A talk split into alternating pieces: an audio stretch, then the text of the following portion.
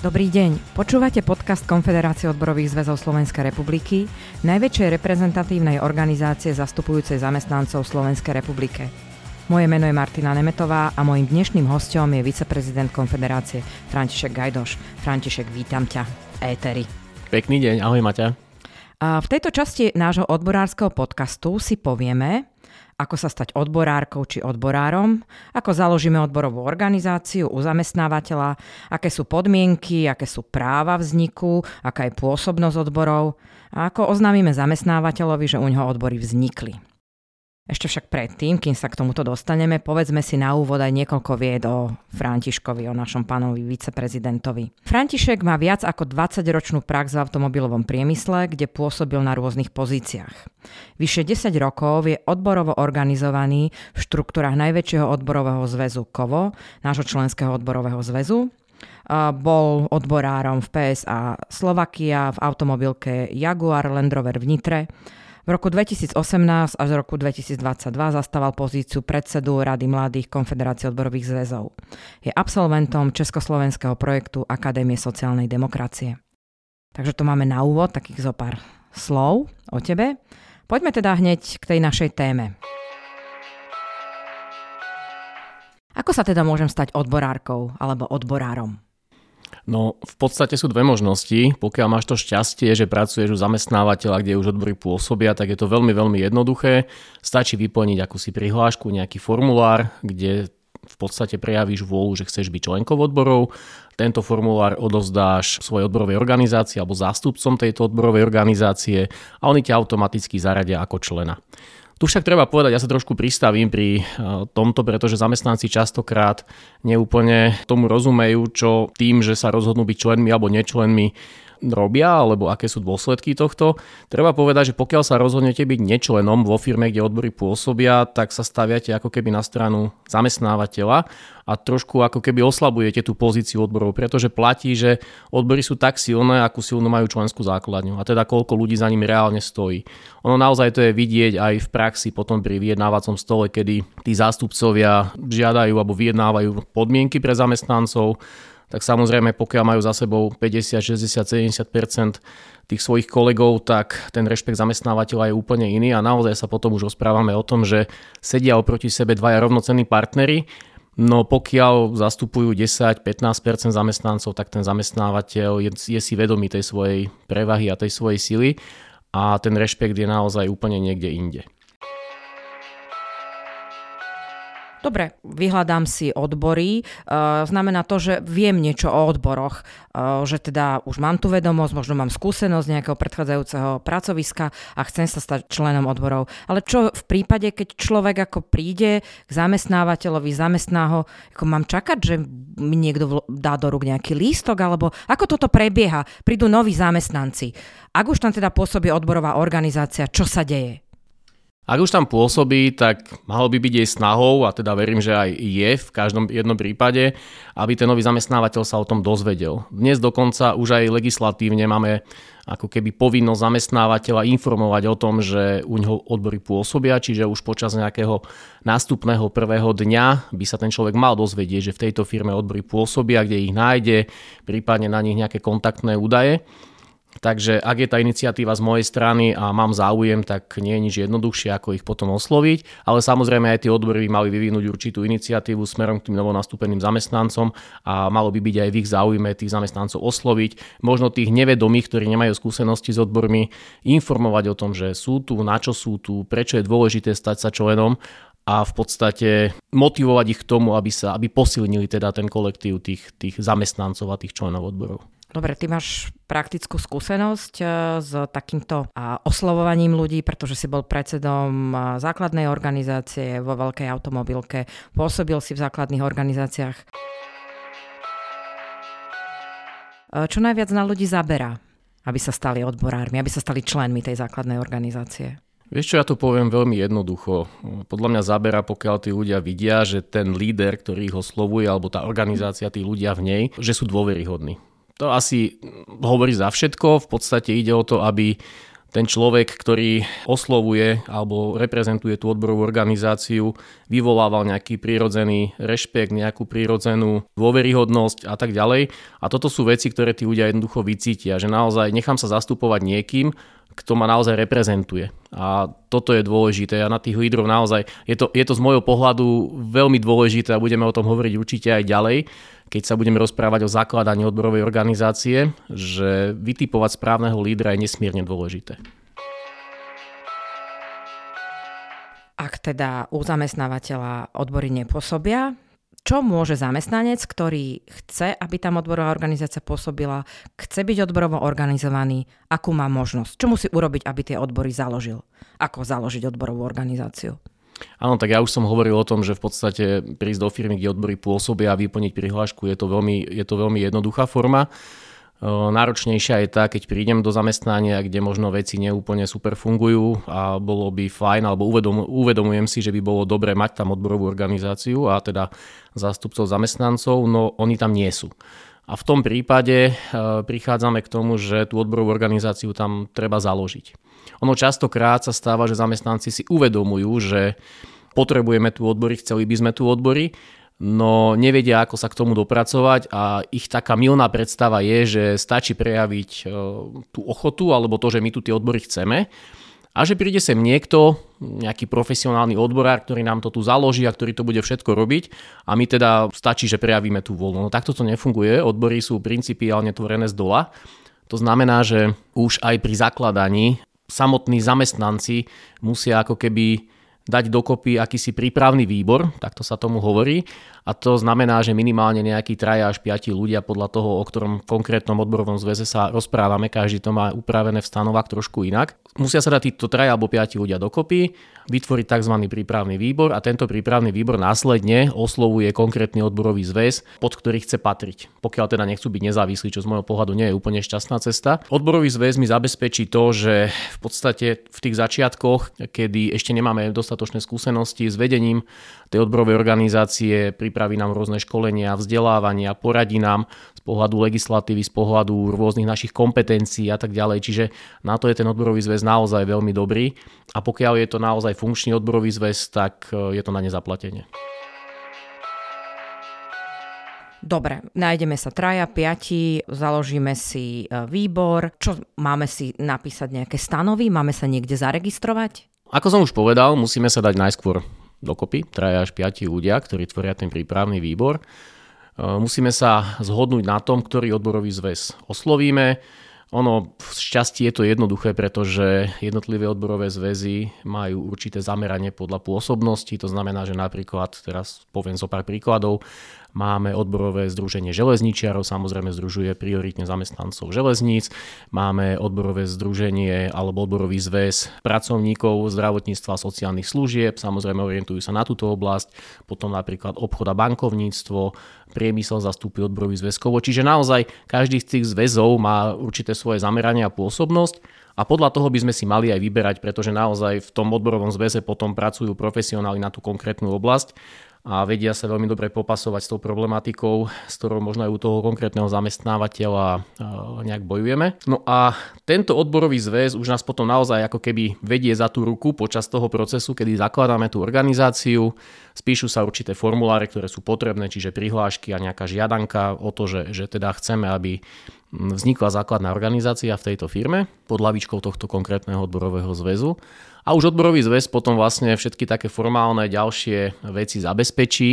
Medzi tie formálne veci patrí to, že tieto formuláre ako keby zasiela na e, ministerstvo vnútra, kde sa jednotlivé tie základné odborové organizácie registrujú a ministerstvo vnútra, myslím, že do 30 dní musí takúto organizáciu zaregistrovať a potom sa už stáva ako keby plnohodnotnou a tí členovia prípravného výboru už potom sa stávajú oficiálnymi funkcionármi, s čím je spojené aj to, že sú chránení napríklad pred výpovedou, keďže mnohí sa boja ako keby zakladať tie odbory práve kvôli tomu, že ako bude na to reagovať zamestnávateľ, či sa ma nebude chcieť zbaviť a podobne.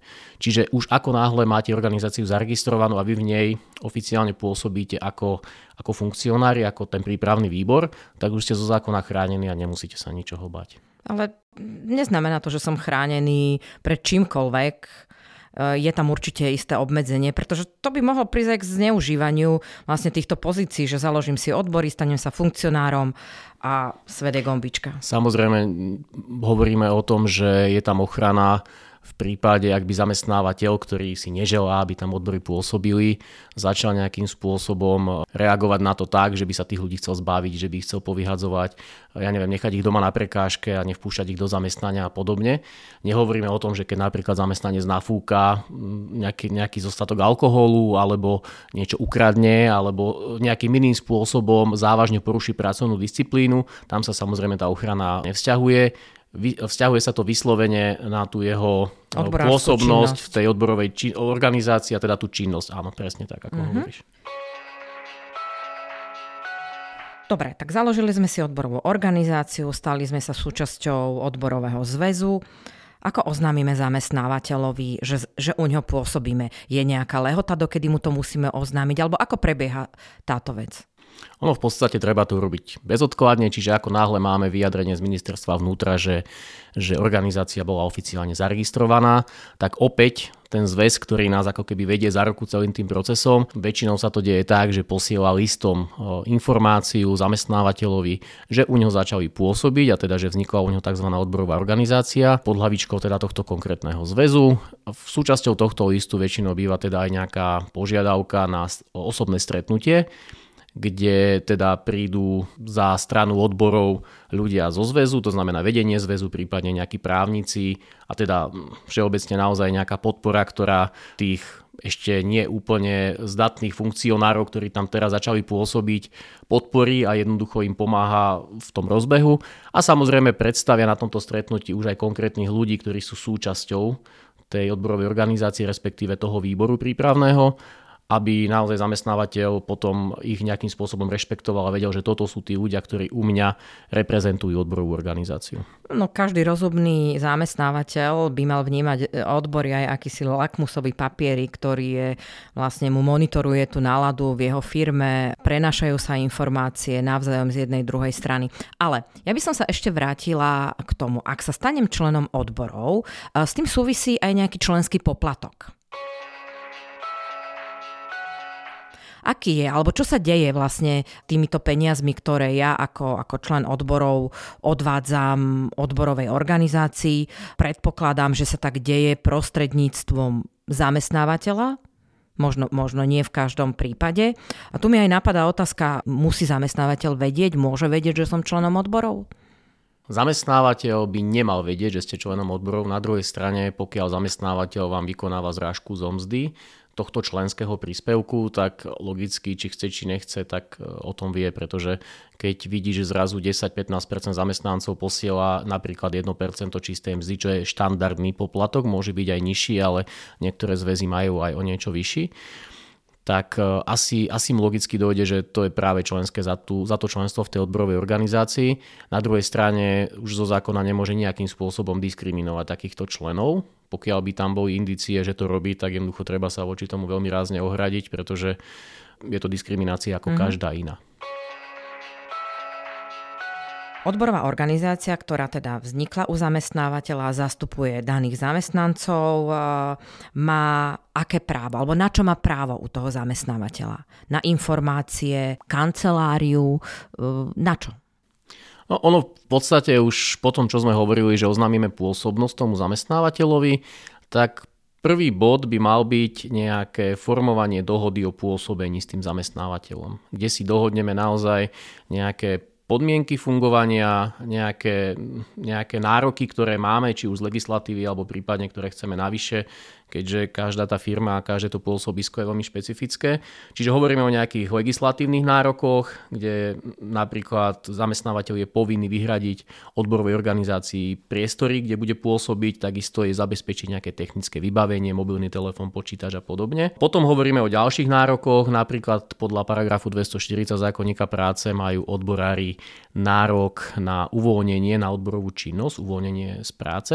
To znamená, že v pracovnom čase môžu čerpať nejaké nejaké voľno s náhradou mzdy, čiže platené voľno a podľa tejto 240 je to 15 minút mesačne na jedného zamestnanca. To znamená, že keď máme firmu, kde je 500 zamestnancov, tak 125 hodín môžu mesačne tí odborári, alebo mali by tí odborári čerpať na tú odborovú činnosť. Samozrejme, malo by to byť dohodnuté s tým zamestnávateľom, aj keď to je už v legislatíve nejakým spôsobom popísané. Potom ďalšia možnosť je, pretože to je veľmi dôležité hlavne pri začínajúcich funkcionároch a odborároch, vzdelávanie. To znamená, že je dobré, aby pokiaľ ich odborový zväz, čo teda väčšina odborových zväzov má, zabezpečuje nejaké formy vzdelávania, e, pretože povedzme si na rovinu, nikto sa ako odborár nenarodil a v podstate asi ani žiadna škola nejakým spôsobom nevychováva odborových funkcionárov, čiže musíme sa vzdelávať na tú našu konkrétnu pôsobnosť a na to, čo robíme a na, práve na to slúžia tieto vzdelávania v rámci odborových zväzov. A na takéto vzdelávanie taktiež má zamestnanec nárok, aby ho zamestnávateľ uvoľnil z práce, Hovoríme taktiež, teraz o tých funkcionároch áno, alebo áno, o bežných členoch o funkcionároch, mm-hmm. o mhm. funkcionároch. A taktiež má právo, aby ho tam zamestnávateľ uvoľnil a s náhradou mzdy. To znamená, že idem napríklad na dvojdňové školenie, kde sa budem učiť nejaké veci zo zákonníka práce alebo z oblasti BOZP a podobne a budem teda tam, ale zamestnávateľ mi platí mzdu, ako keby som bol v práci, pokiaľ tie dni mám pracovať samozrejme. Potom samozrejme hovoríme o nejakých kompetenciách odborov, kde taktiež už si to dobre načrtla, načrtla, že mám právo, alebo teda odborová organizácia má právo na rôzne informácie od zamestnávateľa, o nejaké strategické informácie, čo sa týka nejakého vývoja, prípadne, nedaj Bože, hromadného prepušťania a podobne. Má právo na prerokovanie rôznych, rôznych zmien, takisto v mnohých e, veciach alebo v mnohých e, oblastiach je nevyhnutná dohoda s odborovou organizáciou, čo znamená, že bez toho, aby odborári súhlasili s nejakou konkrétnou zmenou alebo s zavedením napríklad e, nového pracovného rozvrhu, tak e, zamestnávateľ to nemôže zaviesť sám od seba. Čiže už tie kompetencie sú tam potom naozaj tak silné, že zamestnávateľ s tými odborármi musí veľmi, veľmi aktívne e, komunikovať a jednoducho hľadať, hľadať nejaký kompromis k, tým, k tej dohode, pretože bez dohody jednoducho to nemôže zaviesť sám. Ktoré dôležité body by si vypichol, na čo sa treba sústrediť pri zakladaní odborov? Mm-hmm. No, ťažké je vypichnúť nejaké konkrétne body, ale možno z tých skúseností naozaj viem, že je nesmierne dôležité v tom počiatočnom štádiu, predtým ako už máme oficiálne odborovú organizáciu zaregistrovanú na ministerstve a teda sme oficiálne ako keby nejakí funkcionári, a stiahuje sa na nás tá ochrana robiť veci v tichosti. Pretože nikdy nevieme, ako zamestnávateľ zareaguje, aj keď dnes už môžem povedať, že naozaj väčšina zamestnávateľov berie odbory a sociálny dialog ako úplne bežnú vec a vôbec sa voči tomu nejakým spôsobom nesnažia bojovať. Na druhej strane stále sa nájdú zamestnávateľia, ktorým to nie je pochutí, čiže je dôležité, aby v tom procese, kedy sa to formuje a preto samotnou registráciou tieto veci bežali naozaj v tichosti, aby o tom nikto nevedel. Je dôležité samozrejme, aby tí zamestnanci, o ktorých hovoríme, že sa takto iniciatívne do toho púšťajú. Boli to ľudia, ktorí majú zmluvu na dobu neurčitú, boli to zamestnanci, čiže nie živnostníci alebo agentúrni zamestnanci, ale priamo zamestnanci tej firmy a teda, ako som už povedal, mali zmluvu na dobu neurčitú. Potom je nesmierne dôležité, keď hovoríme o tom, že aby tá organizácia bola aj ďalej funkčná, zachytiť ten začiatok. To si myslím, že je veľmi, veľmi dôležité v zmysle, keď už začneme pôsobiť, spraviť to takým wow efektom, aby tí ľudia naozaj si povedali, že super, už tu máme aj my odbory a teraz ideme ich podporiť, aby, aby všetko vsadili na to, že teraz tým svojim kolegom ukázať to, že už tu, bude, už, už tu máme možnosti zlepšovať tie svoje podmienky, či už platové alebo aj pracovné a aby tí ľudia pochopili, tí ostatní teraz myslím, mimo, mimo tohto výboru, že to svojou účasťou a tým členstvom dávam si tým odborom a vieme si naozaj zlepšiť v tejto firme podmienky, takže budem sa vám tu pracovať lepšie a nemusím rozmýšľať nad tým, že chcem dať výpoveď a chcem ísť pracovať niekam inam. Veľmi, veľmi dôležité je identifikovať toho správneho lídra. Pretože to ja som to už načrtol, keď si sa ma pýtala na to, že aké by mal mať nejaké, nejaké prednosti podľa mňa nesmierne dôležité, aby ten líder pôsobil sebavedomo dostatočne, aby v eh, tých členoch a v tých ostatných kolegoch vyvolával určitý pocit dôveryhodnosti, aby vedel, čo robí, aby mal záujem sa vzdelávať, aby to bola v určitom zmysle osobnosť, ktorá ktorá naozaj je vnímaná tými ostatnými ľuďmi ako niekto, kto je na správnom mieste a kto nás zastupuje a, a nemusíme sa za ňo hambiť, poviem to tak. A potom je ešte nesmierne dôležité, aby sa funkcionári vzdelávali. Ja som to už tiež povedal, nikto, nikto v tejto oblasti učený z neba nespadol, ani nás to v škole častokrát nenaučia, čiže Učíme sa aj tým, ako pôsobíme, pretože je to veľmi špecifické, v každej firme je to inak, ale musíme mať základ v zmysle nejakého povedomia, čo sa týka legislatívy, čo sa týka nejakých našich kompetencií, právomocí a tak ďalej a tam je naozaj dôležité, aby, aby sa tí funkcionári vzdelávali a využívali tie možnosti, ktoré im ten jednotlivé odborové zväzy v tejto oblasti dávajú a ponúkajú. Môže sa stať, taká situácia môže nastať, že u zamestnávateľa už odbory pôsobia a ja sa z akéhokoľvek dôvodu nechcem stať členom týchto odborov.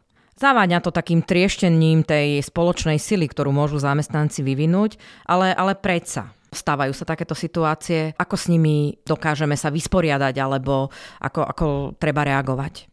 No najhoršie, čo môžeme spraviť je, že jednoducho keď už som v tých odboroch a nie som spokojný s tým, ako fungujú, že vystúpim. Lebo v podstate tým nezmením nič, len ich oslabím, pretože odbory ako inštitúcia, o tom sa nemusíme ani baviť, sú naozaj veľmi dôležité a, a majú naozaj svoje postavenie v tej spoločnosti aj v tom pracovnom živote a je nesmierne dôležité, aby tam boli a pre tých zamestnancov je to len prospešné, určite z toho nevychádzajú žiadne negatívne veci. Len pokiaľ samozrejme tie, nie som spokojný s tým, ako tá odborová organizácia funguje a keď vystúpim, tak v podstate nezmení sa nič, ona bude naďalej fungovať a pôjde si svojou cestou.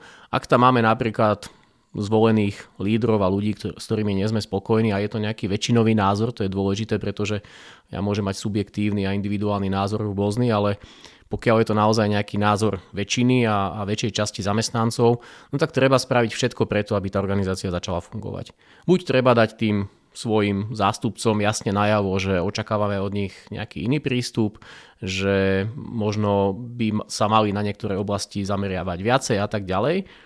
Pokiaľ toto nepomôže, tak už potom v súlade s nejakými nastavenými pravidlami, ktoré má každý zväz e, trošku špecifické a, a iné, tak majú členovia vlastne možnosť zvolať tzv. členskú schôdzu, a tieto členské schôzy sú spravidla najsilnejšie orgány, ktoré tá odborová organizácia má, majú právo rozhodovať o veľmi dôležitých veciach, dokonca aj o tom, či aktuálny predseda bude ďalej pokračovať alebo nie. Čiže ja osobne, pokiaľ by som nebol spokojný a vnímam to ako väčšinový názor, tak by som robil všetko preto, aby tí nespokojní ľudia vstúpili do odborov, vstúpili do tej odborovej organizácie napriek tomu, že sú nespokojní s tým, ako pôsobí a akým spôsobom pracuje a snažil by som sa hľadať cesty k tomu, aby sa to zmenilo k lepšiemu.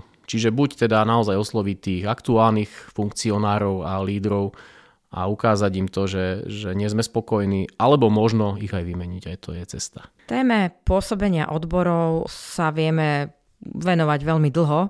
Ja by som ti pre dnešok poďakovala za tento vstupný rozhovor o, o tom, ako založiť odbory, o pôsobení odborovej organizácie a určite sa budeme venovať tomuto aj do budúcnosti. Predsa zákonník práce, aktuálna novelizácia priniesla niekoľko noviniek týkajúcich sa pôsobenia odborovej organizácie. Takže budeme, budeme v kontakte. Ja ešte kým predtým, ako sa s tebou rozlúčim, tak poviem našim poslucháčom, že ak neviete, ako si založiť odbory, alebo chcete vlastne pomôcť, poradiť, obráte sa buď na nás, na samotnú Konfederáciu odborových zväzov, alebo na naše klientské centrum odborov, kde, kde vám poradíme, nasmerujeme vás a viac informácií môžete nájsť na našej webovej stránke www.kauzcr.sk v sekcii Klientské centrum odborov môžete položiť otázky, podnety, ktoré vás zaujímajú, my vám odpovieme. František, ďakujem veľmi pekne. Ja ti chcem taktiež poďakovať a veľmi ti chcem poďakovať, že práve o tejto téme sme sa dnes rozprávali a že si ju vybrala, pretože Veľmi častokrát nás oslovujú zamestnanci práve s tým, že by chceli, aby u nich pôsobila odborová organizácia, ale nevedia, čo to obnáša. Častokrát sa to snažíme vysvetľovať a verím, že ľudia, ktorí si tento podcast e, vypočujú, tak budú mať informácií dostatok a zároveň ich to bude motivovať k tomu, aby nejaké kroky podnikli k tomu a odbory zakladali. Ďakujem ešte raz, pekný deň. Pekný deň. Tento podcast je súčasťou projektu Podpora kvality sociálneho dialógu, ktorý sa realizuje vďaka podpore z Európskeho sociálneho fondu a Európskeho fondu regionálneho rozvoja v rámci operačného programu Ľudské zdroje.